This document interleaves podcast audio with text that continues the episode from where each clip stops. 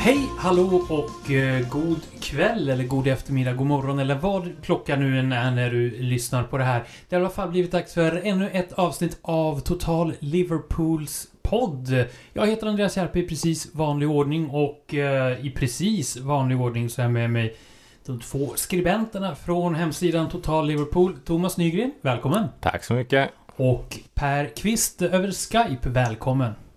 Tack så mycket! Hur står det till med er?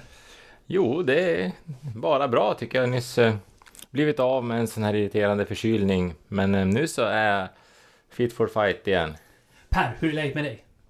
Jo, jag är ju fortfarande lite förkyld. Klenare virke där än herr Nygren verkar det som. Men det är väl helt okej ändå. Det börjar ju släppa. Jag har för mig att Erik Edman var det väl som också hade en sån här riktig man cold när han var med en gång. Så att det är väl lite tradition att någon är förkyld i alla fall när vi spelar in. Det är ju den tiden på året, men även om då hälsan kanske är lite i moll så får man väl ändå säga om vi ska eh, ägna oss åt eh, Liverpool så är resultaten där i allra högsta grad i dur får man väl ändå säga. Leder ligan fortfarande. Håller på att bli en vana nu.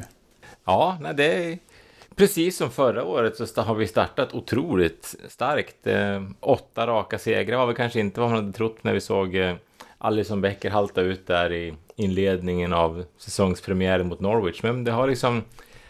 Det har studsat våran väg hittills. Både tack vare förmåga och lite, lite medstuds så har vi tagit oss upp i toppen på tabellen. Och det ser ju, det ser ju jättespännande ut såklart inför eh, de kommande matcherna. För nu duggar ju topp... Det som... Ja, nu är inte Liverpool-Manchester United ett toppmöte, men det är i alla fall en eh, en stor match och de duggar ju tätt framöver.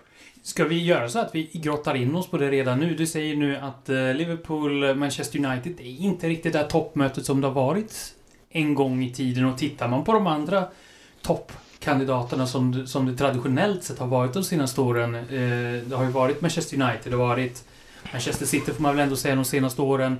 Eh, Chelsea, Arsenal och även Tottenham tillsammans med Liverpool. Men det är inte många av de lagen som har levererat under den här säsongen. Nej, alltså hittills så är det ju egentligen... Eh, det är Liverpool och City som har eh, redan börjat springa ifrån lite grann. Och det var väl lite grann det som vi pratade om redan i podden eh, inför säsongstart. Men jag måste säga att eh, Manchester United och Tottenham har presterat på en nivå som var lägre än jag hade förväntat mig. Även om jag tänkte att Alltså Ole Gunnar Solskär har ju bara varit en enda väntan på sparken sedan han skrev kontraktet. Men att det skulle vara så här svagt, det, det trodde jag inte. Medan som förra veckan hade de noll avslut på bortaplan mot AZ i Europa League och sen stryk med 1-0 mot Newcastle på bortaplan. Och ställer upp med en startelva som eh, ja, den elvan vet fan om den skulle hänga kvar om de spelade med den hela säsongen. Så ehm, där har de, eh, de har lite att jobba med, där det röda laget i Manchester. Per, vad, vad, känner du då så här inför Manchester United? Känner du skadeglädje eller eh, hur känns det nu att eh, Manchester United för en gångs skull då får smaka lite på baksidan av att vara topplag? Nej, kanske inte direkt skadeglädje. Man, man vill ju att de ska vara hyggliga ändå. Nu om Liverpool tar dem så vet ju både de och vi att det är det sämsta United-laget sen, ja jag vet inte när, sen Sir Alex var ung. Och det säger väl allt egentligen. För han har ju varit gammal så långt jag kan, så länge jag kan minnas i alla fall. Och det är ju en tabell som är vi hade ju självklart förväntat, förväntat oss att Liverpool och City skulle vara i toppen. Men jag tror jag sa innan säsongen att visst, vi är de två bästa lagen, men Tottenham är ju solklar trea. Fjärdeplatsen mer öppen, men det är ju väldigt tydligt att både tredje och fjärdeplatsen är up for grabs, så att säga. Och det är ju en ja, märklig tabell vi har så här tidigt inne på säsongen. Det som jag slår mig när jag kollar på tabellen till exempel är ju att Crystal Palace ligger sexa med målskillnaden 8-8 efter åtta omgångar. Så de har gjort ett mål per match och ligger sexa och de är bara två poäng bakom andra platsen. Så att det är ju tajt och det är ju stora besvikelser från några av de stora lagen helt klart hittills. Varför tror ni att det är så? Jag menar, om man, om man tittar på tabellen. Liverpool leder, Manchester United två, men eh, eh nej, Manchester City är tvåa men eh, har... Det är väl eh, ja, många poäng back i alla fall mot Liverpool. Åtta poäng. Eh, Arsenal har ju också gått halvbra. Chelsea mm, sådär. Manchester United har vi avhandlat. Eh, även Tottenham har ju spelat eh, inte kanske sin bästa fotboll på ett par år under senaste tiden och, och under senaste matchen här mot Eh, Bayern München och matchen efteråt så har det börjat pratas om huruvida Pochettino verkligen ska vara kvar. Vad, vad är det som händer? Jag tänker att många av de här lagen är inne i någon så här situation att man söker efter någon slags eh, identitet och inte riktigt vet vilken väg man ska gå för att nå fram. För om man tittar på, nu har ju Chelsea gjort sin ungdomssatsning som, eh, ja, som hyllas mycket i media. Välförtjänt sett till hur de spelar. Kanske lite mycket gullande med tanke på att de tvingas till den på grund av ett eh, transferförbud som har kommit utav att man har värvat spelare på ett felaktigt sätt till den här fantastiska akademin. Men eh, sen har vi Tottenham. Det känns som att Pochettino kanske har... Eh, han är i en situation där det kanske är dags att eh, snart byta ut honom. För han har varit i klubben länge. Många av hans spelare börjar se lite trötta ut. Jag tänker Eriksen som har pratat i sommar om att han ville lämna. Vi har Alderweireld och Fertongen som inte alls ser lika bra ut längre. Vi har Harry Kane har inte heller börjat säsongen på bästa sätt. Och sen eh, även nere i botten så har vi ett Everton som verkligen ville få igång någonting nytt här med Marco Silva. Men eh, helt har... Eh, ja, de har gjort sex mål. Efter åtta matcher. Trots att man har värvat ändå ganska mycket dyra spelare offensivt senaste åren. Eh, men deras satsning är också intressant att man ska försöka slå sig in i topp 6 genom att värva spelare som inte dög för topp 6-lagen. För det är många sådana som försöker få upp Everton nu. Jag tänker, det är Delf och det är Iwobi och den typen av spelare som, eh, ja, som de ordinarie topp 6 inte vill ha. Att de ska lyfta Everton känns ju osannolikt. Sen att de är så här dåliga, det hade vi kanske inte jag heller. Eh, de försöker slå sig in på Europaplats och just nu så ligger de på nedflyttningsplats. Ja. Ja, men det, det, är många lag som är, det känns som att de vet inte riktigt vart de ska någonstans med sina lagbyggen. Och då är det skönt att se Liverpool i toppen som har passerat det där. För vi taffrade ju också med olika lagbyggen under en period. Innan vi hittade rätt tränare och nu har det verkligen stakat ut vägen mot toppen. Känns det att den här säsongen är nu ska jag inte jinxa allt för mycket här, men känns det som att det här är säsongen som Liverpool har sin stora chans? Vad säger du Per? Jo, absolut har vi det. Det hade vi även förra säsongen, men då hade vi också ett försprång som Manchester City bara åt och åt i kapp under andra halvan av säsongen. Men det är ju absolut upplagt för att Liverpool ska vinna nu och återigen, om vi inte vinner så har ju vi förlorat en ligatitel precis som förra säsongen. Så att absolut. För, Jag hostar lite fritt här. Eh, jag tänker just det här. Eh, det, givetvis vore det som förlust att vi, att vi förlorar en chans att vinna ligatiteln om vi inte gör det i år. Men jag tänker att över de kommande kanske två, tre åren så tror jag att vi kommer att vara ett lag som ligger uppe och slåss om titeln. För nu har vi det är bra ålder på många av spelare. Vi har inte värvat någonting i sommar direkt heller så det finns säkerligen pengar att göra investeringar. Vi eh, har Klopp som har fått ett sånt enormt fint rykte. Vi är regerande Champions League-mästare. Vi är ett eh, garanterat topplag i England. Vi är en stor internationell affär egentligen, Liverpool nu. Så vi kommer ju inte behöva leta på liksom, överblivet godshyllan när vi värvar de kommande somrarna heller. Utan eh, de som väljer mellan oss, Tottenham och United kommer ju gå till Liverpool. Så länge inte United pungar ut med hutlösa löner och då har vi sett hur det har gått med den taktiken. Det ser ju onekligen bra ut för Liverpool. 24 inspelade poäng efter eh, åtta matcher. Och något som också ser bra ut är om man då ska vara lite skadeglad. Eh, Manchester City eh, har vi inte pratat så mycket om och kommer väl inte prata så mycket om heller eftersom det är en Liverpool-podd trots allt. Men deras försvarsgeneral är ju långtidsskadad och det har ju satt sin prägel på laget. Senast mot eh, Wolverhampton så släppte man ju till en hel del eh, frilägen och kom väl undan med blotta förskräckelsen trots att det blev en förlust. Men det här med försvarsspel. Om vi ska gå över till det. Liverpool har ju vunnit samtliga sina matcher hittills. Men de senaste matcherna har blivit väldigt många på marginalen matcher. Ska man vara orolig? Nej, jag är väl egentligen inte särskilt oro, orolig över det. Jag kan väl se att laget har gjort en del spelmässiga justeringar.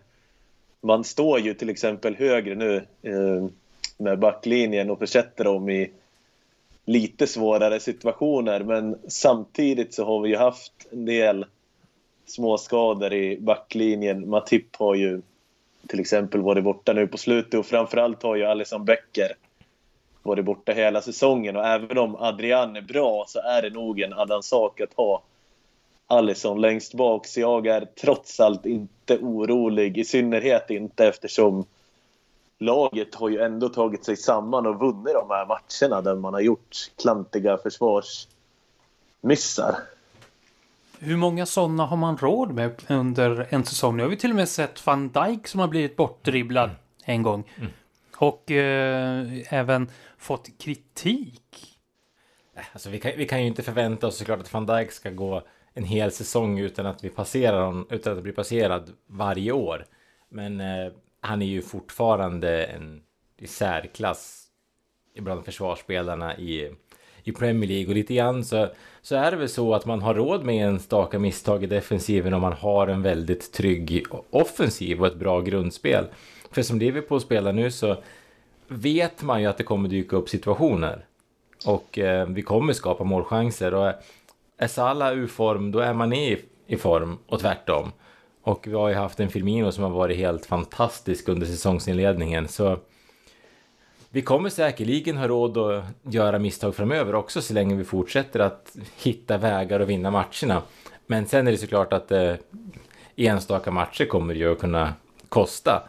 Men ser man spelmässigt som mot Leicester sist så är det väl kanske en av de bästa insatser som vi gjort den här säsongen. Även om det blev en uddamålsvinst på ett eh, sent straffmål av en eh, kugge i lagbygget. Så, så var det spelmässigt så tycker jag att det kanske var den bästa ligamatchen vi gjort den här säsongen. För vi var ju klart bättre än Leicester.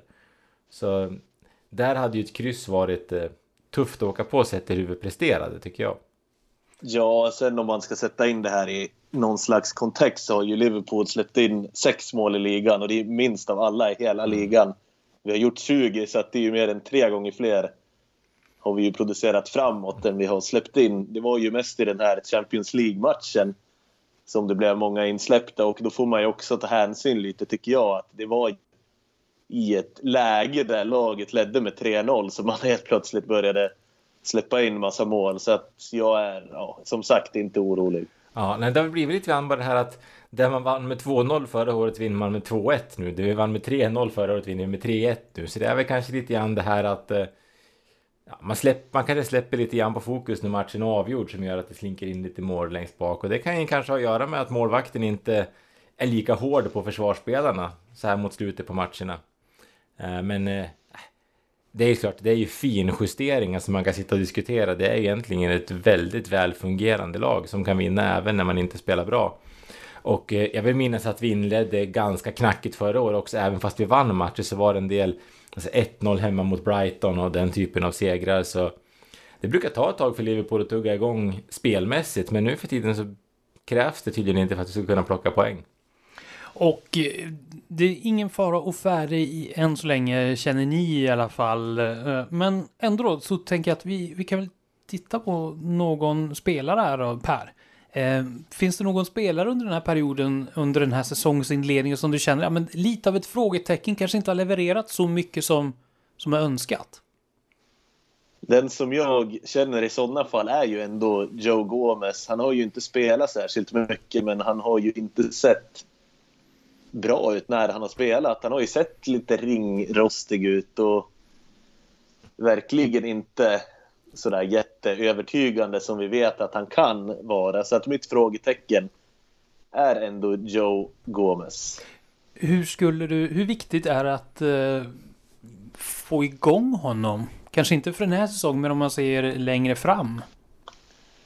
Jo, men det är viktigt. Det är ändå han som är framtidsspelaren bland Liverpools mittbackar. Visst är ju van Dijk och Matip, de är ju i sin peak nu och Lovren är ju inte gammal på något sätt men det är ändå Gomes som är framtidsspelaren som sagt och Matip sitter ju dessutom med ett kontrakt som går ut efter säsongen så det är ju inte hugget i sten eller så säger man att han blir kvar heller. Så jag tycker ändå att det är viktigt och dessutom är ju Gomes en snabb mittback vilket ju är extra användbart när vi spelar med så hög backlinje.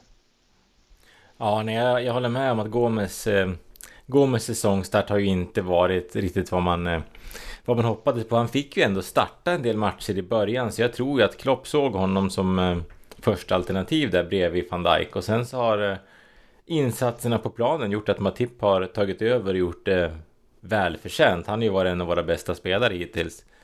Och eh, just att få igång Gomes är ju, det är ju jätteviktigt och det säger ändå någonting att eh, när vi ska spela toppmatch mot Leicester som är ändå känd för att ha Jamie Vardy som en snabb spelare i anfallet så väljer Klopp ändå att spela med Dejan Lovren bredvid van Dijk.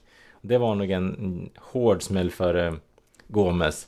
Sen så får vi komma ihåg att han har haft mycket skadeproblem de senaste åren så det är väl kanske inte så konstigt att han är lite ringrostig men han behöver nog eh, prestera en hel del framöver innan han ska få, få ta tillbaka sin ordinarie plats i mittförsvaret i alla fall. Finns det någon oro att han inte kommer att uh, utvecklas till den spelare som, som han borde bli? Nej, det tyck, den oron kan jag inte påstå. Jag känner det än i alla fall. Vi såg ändå förra året vilken fantastisk mittback han är när han får mycket matcher i benen. Så han är fortfarande ung och har haft en hel del skador. Så det vore väl nästan konstigt om han kom tillbaka och presterade på en jämn nivå kan jag tycka. Och om vi då lämnar lite tråkiga frågetecknet och går till ett utropstecken. Thomas, känner, mm. känner du att det finns någon spelare där som verkligen har gett dig ett gigantiskt stort utropstecken? Alltså Förutom James Milner. Det, nu var, var, jag faktiskt inne lite grann på att prata James Milner, men jag kommer till det strax. eh, det är ju det är många som har gjort det väldigt bra tycker jag sista, egentligen hela säsongen. Den som har lyst klarast, liksom, som har varit bättre än man förväntar sig är väl ändå Joel Matip tycker jag. Som man funderar lite grann efter jul när han var så pass bra förra året. Är det så här bra han är eller är han liksom, har han nått en formtopp eller eh, ja, vad ska vi förvänta oss av honom nu? Och han har ju i vissa matcher har ju varit bättre än van Dijk. Han är trygg med bollen, bra på huvudet, stark i brytningarna. Han eh, visar upp en pondus som inte jag tyckte han hade tidigare så han har imponerat väldigt. Jag skulle även vilja lägga till Fabinho där som eh, har varit otroligt imponerande.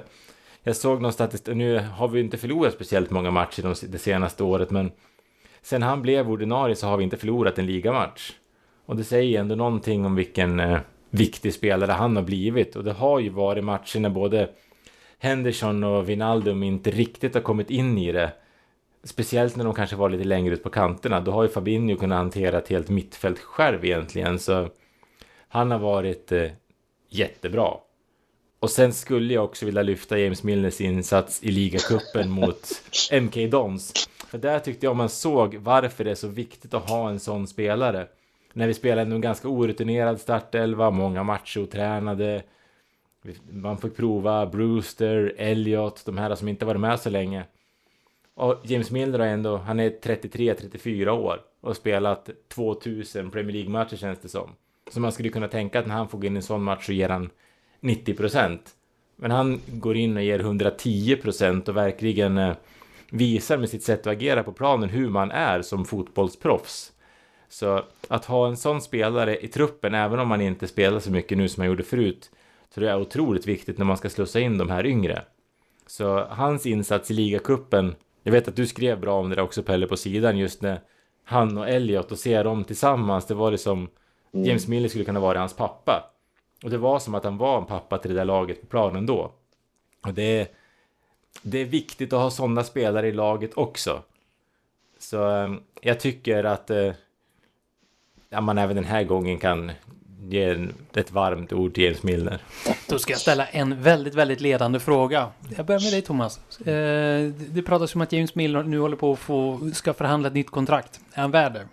Jag tycker att han eh, ska kunna få ett år till i takt med att vi eh, vi, behö, vi kommer behöva slussa ut spelare på mittfältet snart. För både, både Wijnaldum och Henderson, om de inte är 30 så närmar de sig 30. Lalana, vi har Milner. Det är många där som är i 30-årsåldern. Vi kommer behöva göra lite justeringar, men jag skulle vilja ha kvar Milner ett år till om han kan acceptera kanske lite mer begränsat med speltid. För det är, ska det komma in nya yngre spelare så tror jag att han kommer vara enormt viktig. Per, tycker du att Milner förtjänar ett nytt kontrakt? Förtjänar gör han definitivt. Jag tycker att han är...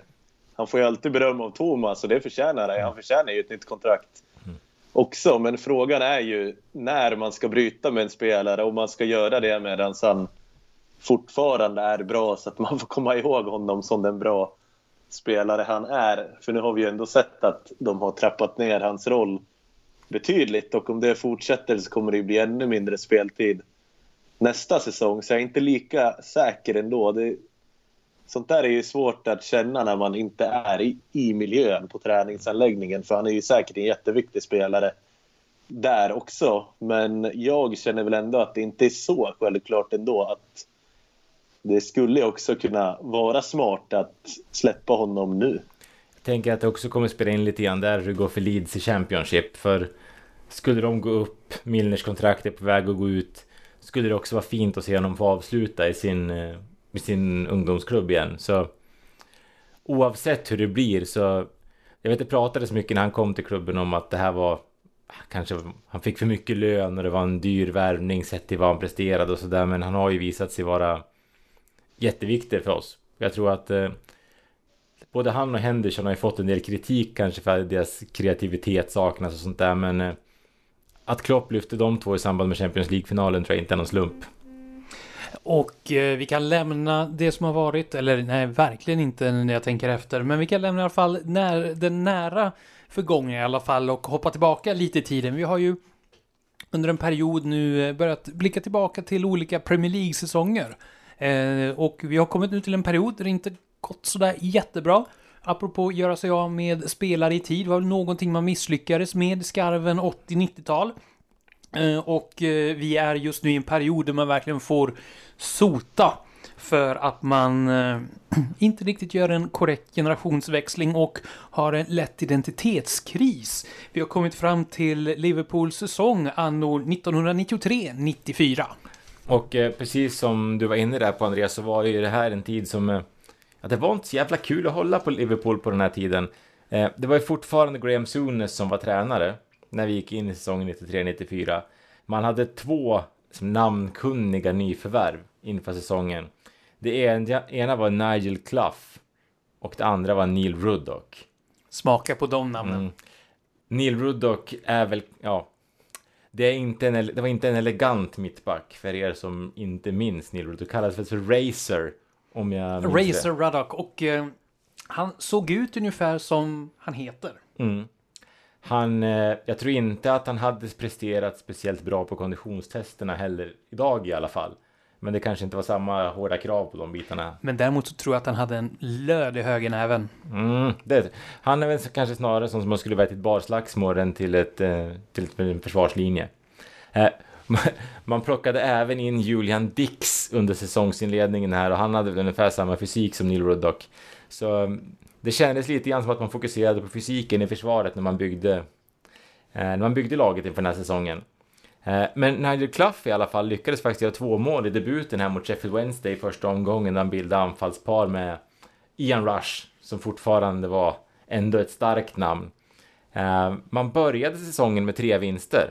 Så här var det ändå en positiv start som man kände som supporter att ja, kanske. Sen så kom september och då vann man en av eh, fem. De övriga fyra blev förluster. Och redan där så började man ju halka efter ett Manchester United som var extremt starkt. Men eh, under september så var det en eh, ung lovande anfallare som gjorde sitt första mål faktiskt. För det var här säsongen 93-94 som Robbie Fowler fick sitt genombrott. Månaden efter lyckades han med konststycket göra fem mål i ligacupen mot Fulham. Därefter lyckades han också göra ett hattrick mot Southampton i ligan. Och det här var ju en väldigt, väldigt ung Robbie Fowler som eh, visade att han var en skicklig målskytt. Eh, fram till januari så hankade man sig fram där, hoppade, studsade lite grann mellan plats 5, 6, 7 sådär. Och då skulle man spela FA-cupen mot Bristol City som låg i andra ligan. Lyckades eh, kryssa på hemmaplan. Så det blev returmatch på bortaplan. Där man förlorade på straffar. Efter att John Barnes faktiskt missade en straff i förlängningen så förlorade man straffläggningen till slut mot Bristol City och blev utslagna. Och det var eh, det sista som Liverpool fick se av Graham Souness. För efter den matchen så avgick han och ersattes av eh, en trotjänare i klubben, nämligen Roy Evans. Men eh, det blev väl ingen sådär gnistrande avslutning på säsongen ändå. Till slut så hamnade man på åttonde plats i ligan och det är ju såklart en plats som är långt ifrån vad man hoppades på på förhand. Det positiva att ta med sig den här säsongen, det var väl att Fowler lyckades göra 12 ligamål och det är ju imponerande under en debutsäsong. Och här börjar det hända grejer, för till exempel efter den här säsongen så lämnar en sån trotjänare som Bruce Grobbelaar, som ändå hade varit i klubben länge, varit med och vunnit stora titlar.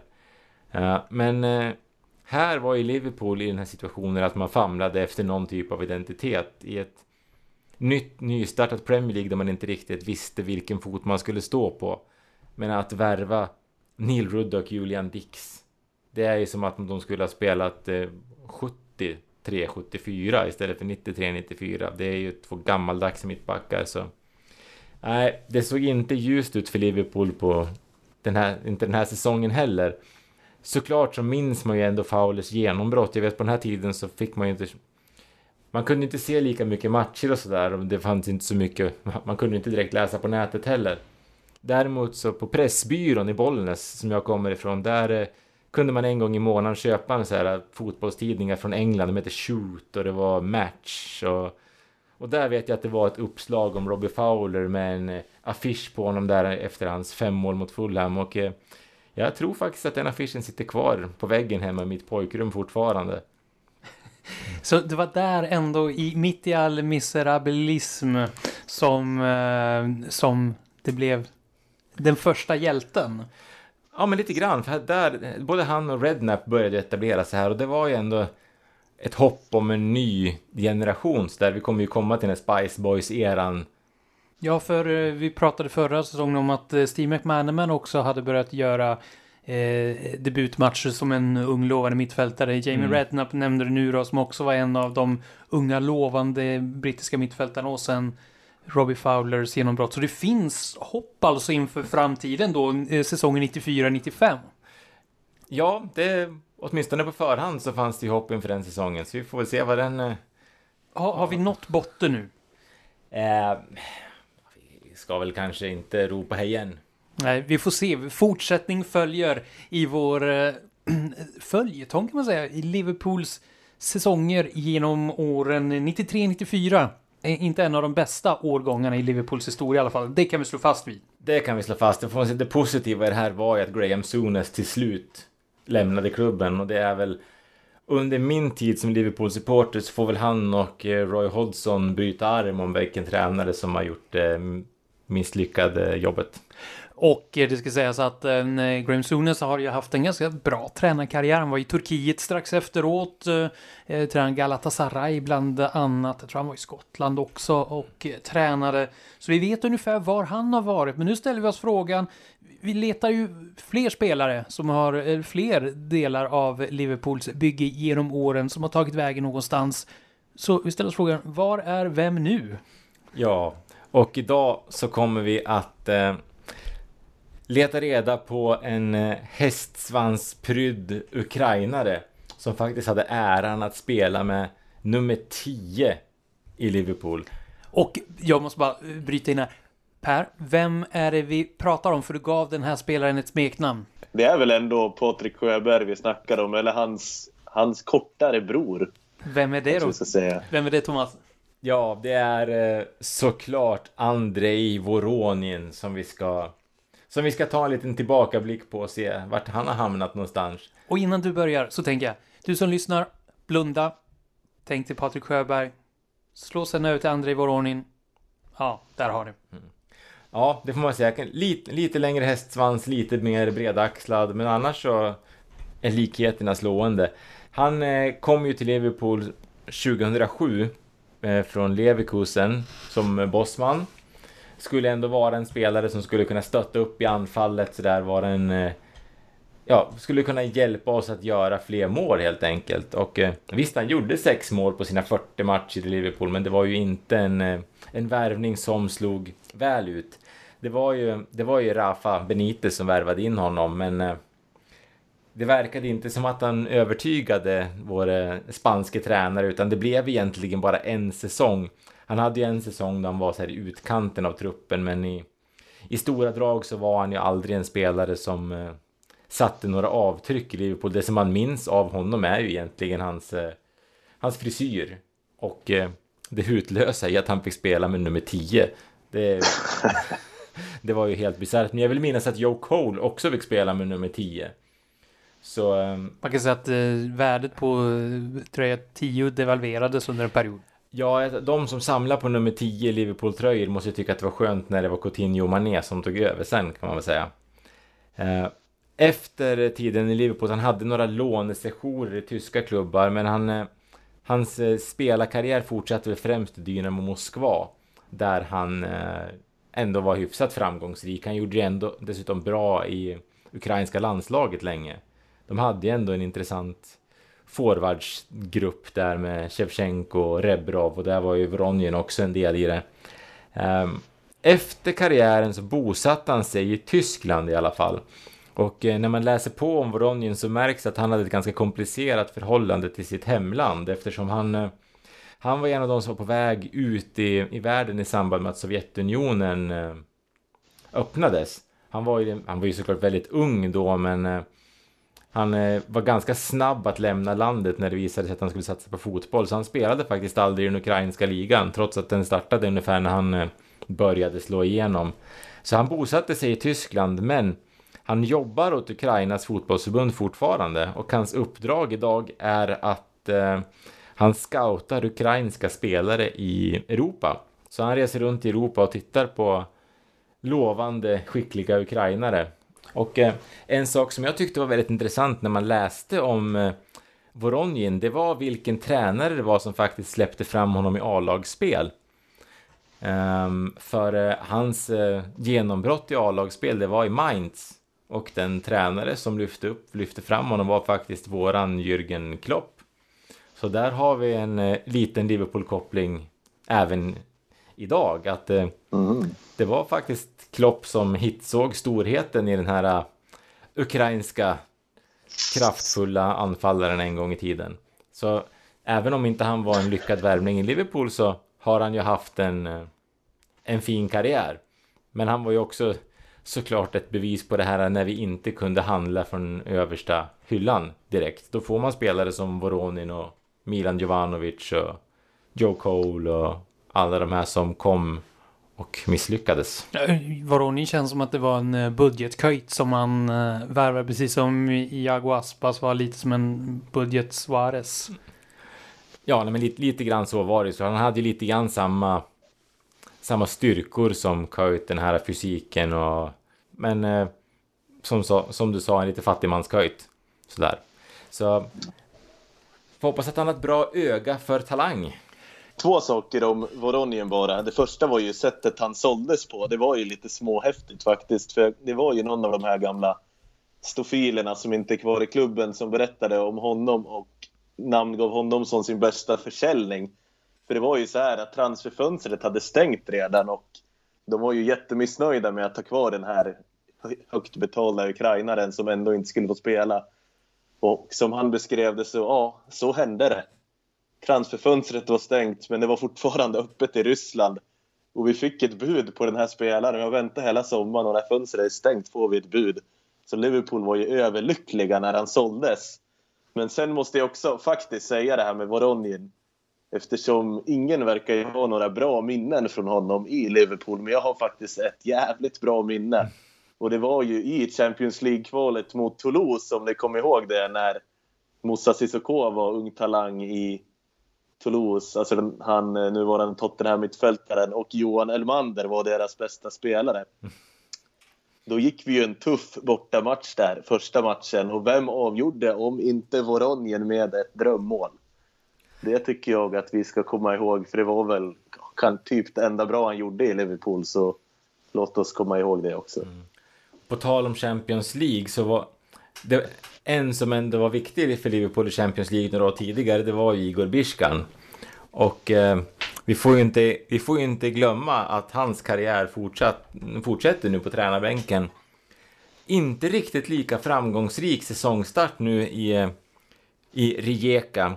Utan eh, man har börjat lite taffligt faktiskt och passera sig på fjärde plats i, i ligan nu med 19 poäng efter 10 matcher. Man har en hängmatch också så man kan komma upp i 22. Hajduk Split leder på 23. Så det är ju inte så att det är någon fara på taket än, men det har börjat... Det har börjat lite sämre, mycket kryss. Och gissningsvis var det väl den här matchen mot Gent i kvalet i Europa League som, eh, som slog hårt på Biskan. För där åkte man ut med ett måls marginal och var nära att komma in i, liga, komma in i gruppspelet i, i Europa League. Och det hade man ju till och med kunnat fått se Biskan på svensk mark med lite tur. Malmö FF Rijeka. Det hade varit någonting det. Mm. Mm. Jag autografer utanför hotellet. Ja. Ja. ja nej, men så det har, det har startat lite, lite sådär för Biskan den här säsongen faktiskt. Men eh, vi vet ju alla att han brukar kunna få ordning på lagen med tiden. Så det är ingen fara på taket än. Nej, vi hyser stort eh, förtroende för Igor Biskan och eh, vi lämnar honom för den här gången och tittar på talanger. Vi har en talangprofil, eller hur Per? Ja, det har vi. Nu kommer den efterlängtade talangprofilen. Och den här gången så tar vi en 16-årig mittfältare som levererar ja, nästan varje omgång i franska högsta divisionen. Och de som följer ligan vet ju att jag pratar ju om Eduardo Camavinga i Rennes. Han är som sagt bara 16 år. Han är faktiskt 5-6 månader äldre än Harvey Elliott. Så han är ju rena veteranen i Liverpool talangkretsar. Men han debuterade förra säsongen och sedan dess har han faktiskt haft en plats i laget. Och det är ju sjukt imponerande när man bara är 16 år. Och Kamavinga är en innermittfältare som är defensiv mittfältare i Rens A-lag just nu. Och det gör han väldigt bra, men de flesta tror väl ändå baserat på vart han har presterat under junioråldern tänkte jag säga, men han är ju fortfarande junior. Men tidigare i sin karriär och vilka baserat på vilka egenskaper han har så tror väl de flesta att han kommer att bli en box-to-box till slut ändå. Och han är ju en kombination av fysik och bollskicklighet som ja, lite som vår egen Fabinho kanske. Han är sådär äh, stark i kroppen, vinner närkamper men är också lugn och fin med bollen, har ett fint passningsspel. Vänsterfotad, vilket alltid är ett plus eftersom jag också är vänsterfotad och han har det här... Äh, han blir inte stressad helt enkelt med bollen. Och det är också kul att han tar initiativ och kan kliva förbi motståndare. Och han blev ju känd i större kretsar, nu höll jag på att säga rikskretsar. Men det skulle ju vara lite konstigt för det är ju mycket mer än så i de här stora fotbollsligorna. För någon månad sedan storspelade han mot PSG och då fick han ju otroliga rubriker i fotbollsmedier världen över. Så det här är ju en kille som alla håller väldigt stor koll på skulle jag säga, scouter och så vidare. Sen om man ska kommentera hans nationalitet bara lite snabbt så är han född i Angola men hans föräldrar är från Kongo. Så han är kongolesisk medborgare trots att han aldrig har bott där. Han kom till Frankrike när han var bara ett litet barn och han jobbar på att bli fransk medborgare. Så min gissning är väl att han kommer dyka upp i franska A-landslaget inom ett eller två år sådär. Är det några klubbar som håller på och rycker i honom redan nu eller? Jo, men det är ju de gamla vanliga storklubbarna egentligen från alla de stora ligorna som uppger scouta honom vecka in vecka ut och det är ju det är ju väldigt rimligt när det är en 16-åring som spelar så pass bra i en så pass stor liga. Så att det är mycket surr, men inget rykte om att det skulle vara jättenära med något lag i alla fall. Hur stor talang anser du att det här är? Går att jämföra? Jag tänker, vi, vi, nu är han några år äldre, men Delicht sägs ju vara en talang utöver det vanliga. Pratar vi eh, om en sån Mbappé-talang eller vad, vad pratar vi om för dignitet? lite tidigt att säga. Janne Vila var ju också en jättebra talang. Ehm, nu var han ju för sig inte så här ung, men när han var ung så var han väldigt bra i Frankrike. Och Frankrike har ju en tendens att få fram otroligt bra spelare. Så att jag tror ju om han kommer få vara skadefri att han kommer ju ta en plats i ett storlag. Men sen skulle jag väl kanske inte vilja prata om till exempel Mbappé, för det är ju ändå en gradskillnad där. Även om Kamavinga skulle bli lika bra som vår Fabinho till exempel så är det ju ändå en lite annan nivå att vara en av världens bästa offensiva spelare, tänker jag, som, som eh, Mbappé är, eller definitivt kommer att bli i alla fall. Men oavsett, en spelare väl värd att lägga på minnet. Edward Kamaviga. Mittfältare i Rennes. 16 år gammal. Uh. Vi eh, lämnar eh, talangen Edward Kamaviga bakom oss och sen ska vi ta blicka fram nu innan vi avslutar programmet. För vi kommer att avsluta programmet i vanlig ordning med en topp 5-lista. Väldigt kan bli en omdebatterad lista. Men vad det blir för lista ska jag hålla lite på alls där och så blickar vi framåt en tid. Eh, vi kommer att eh, inleda det här. Nästa match som spelas för Liverpool nu efter det här eh, landslagsuppehållet är ju klassiskt möte mot Manchester United. Sen kommer man i Champions League möta Genk följt av en ligamatch mot Tottenham och Arsenal står också på menyn. Även Aston Villa innan man möter Genk igen. Och då är vi framme så långt som i den 5 november.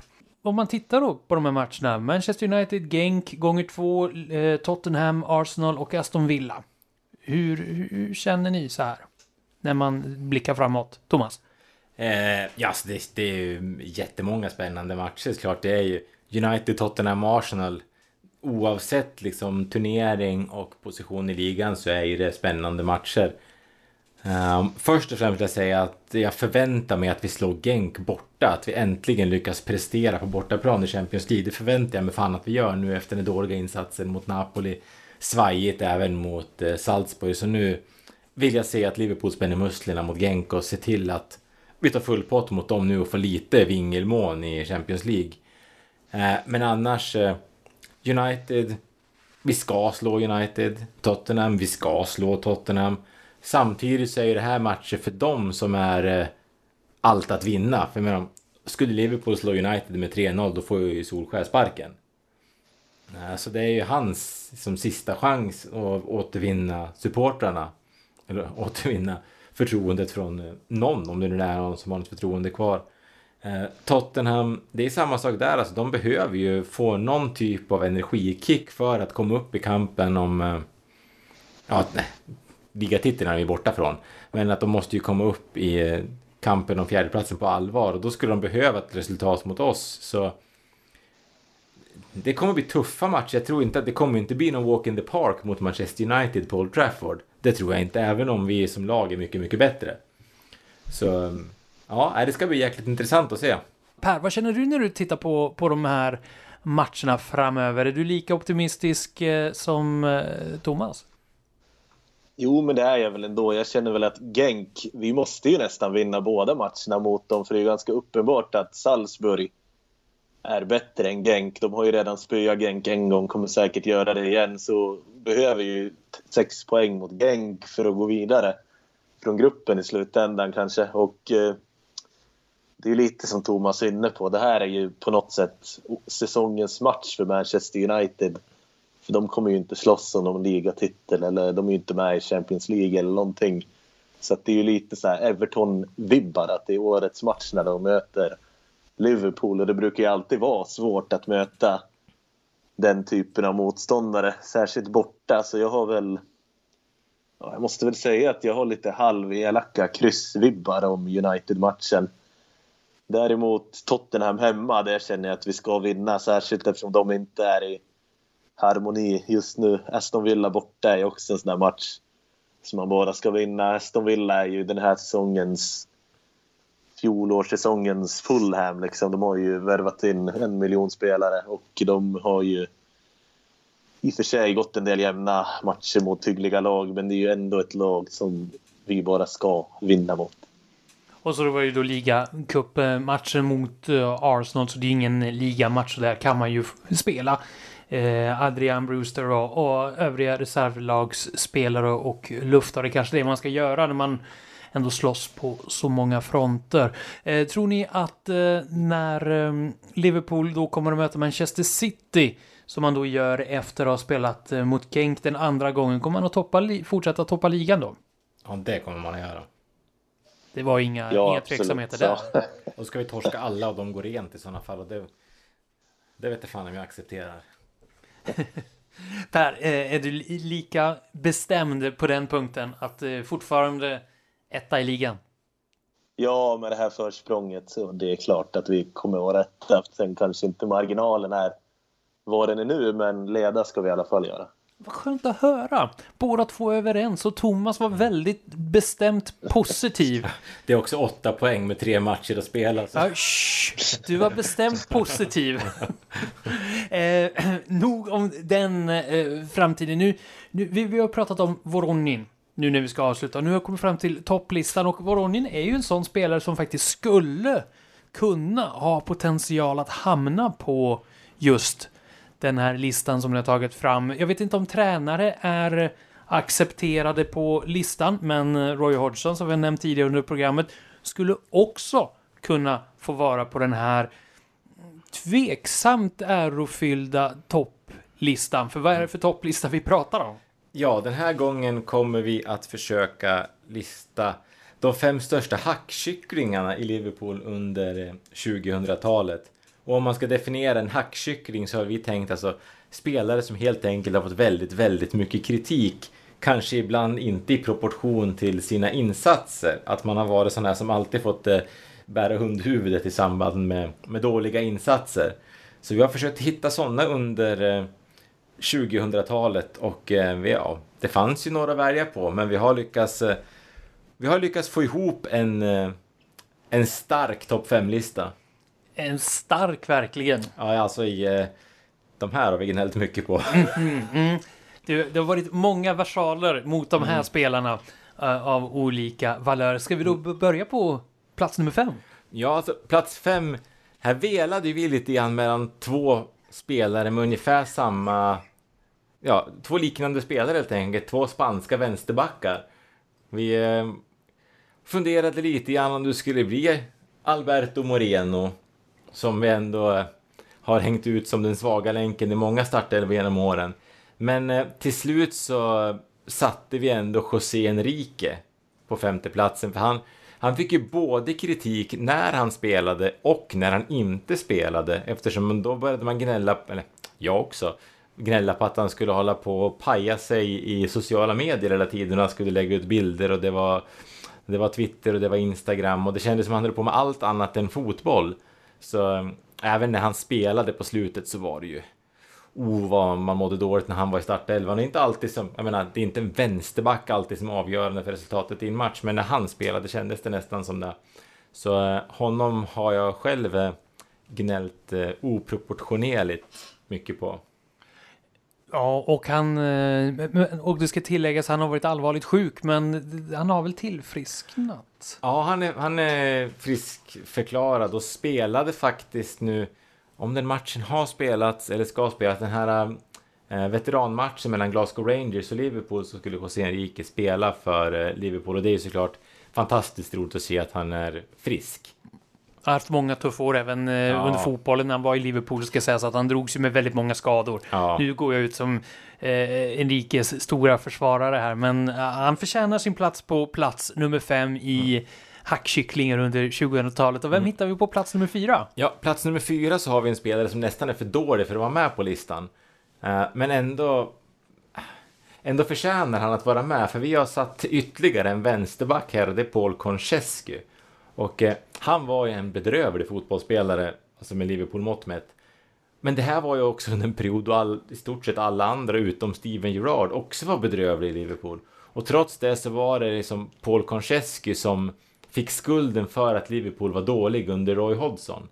Och eh, så enkelt var det ju inte, utan det var ju ganska många i den startelvan som var för dålig helt enkelt.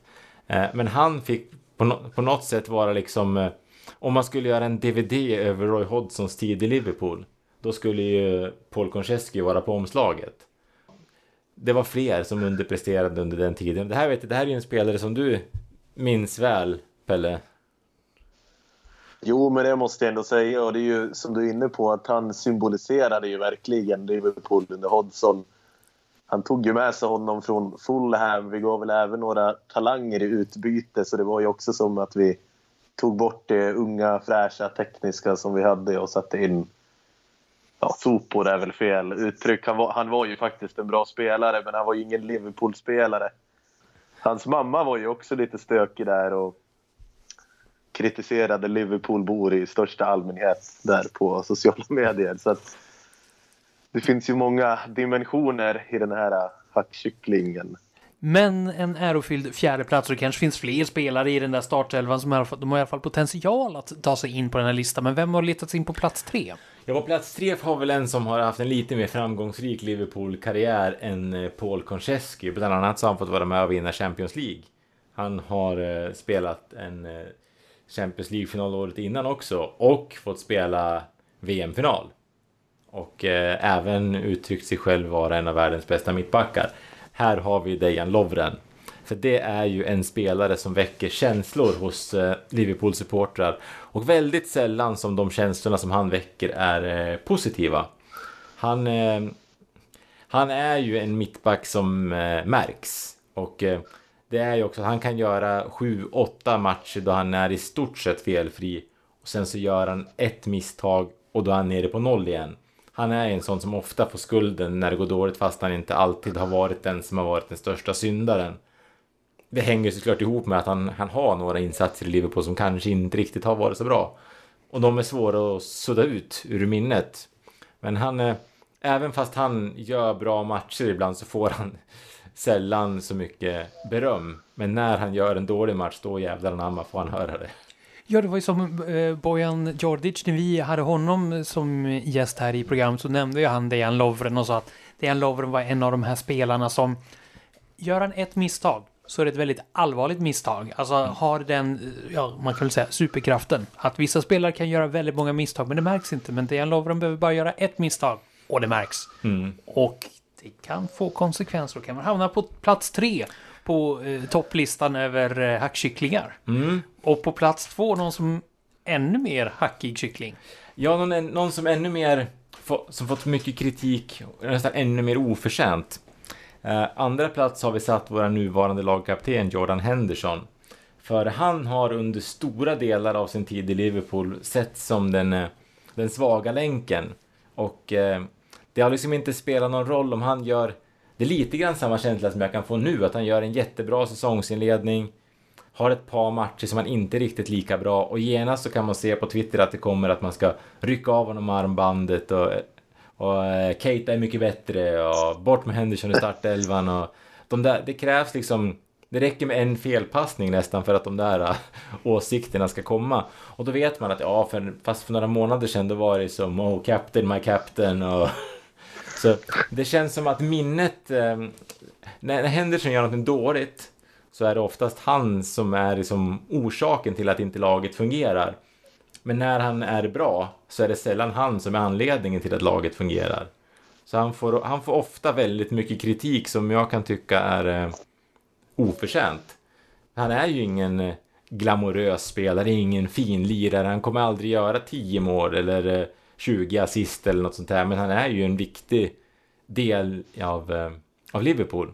Och eh, ända sedan han kom egentligen så har, han varit, så har han ju varit en hackkyckling. Och eh, då är bara en plats kvar. Är det en mittfältare månne? Ja, här har vi väl egentligen eh, hackkycklingarnas hackkyckling under 2000-talet. För det är väl Välförtjänt eller icke? både och skulle jag säga. För jag är också en av dem som har eh, svurit många gånger åt eh, Lukas Leiva. Eh, jag minns bland annat när jag var över till Liverpool och såg Liverpool-Bolton för en herrans massa år sedan.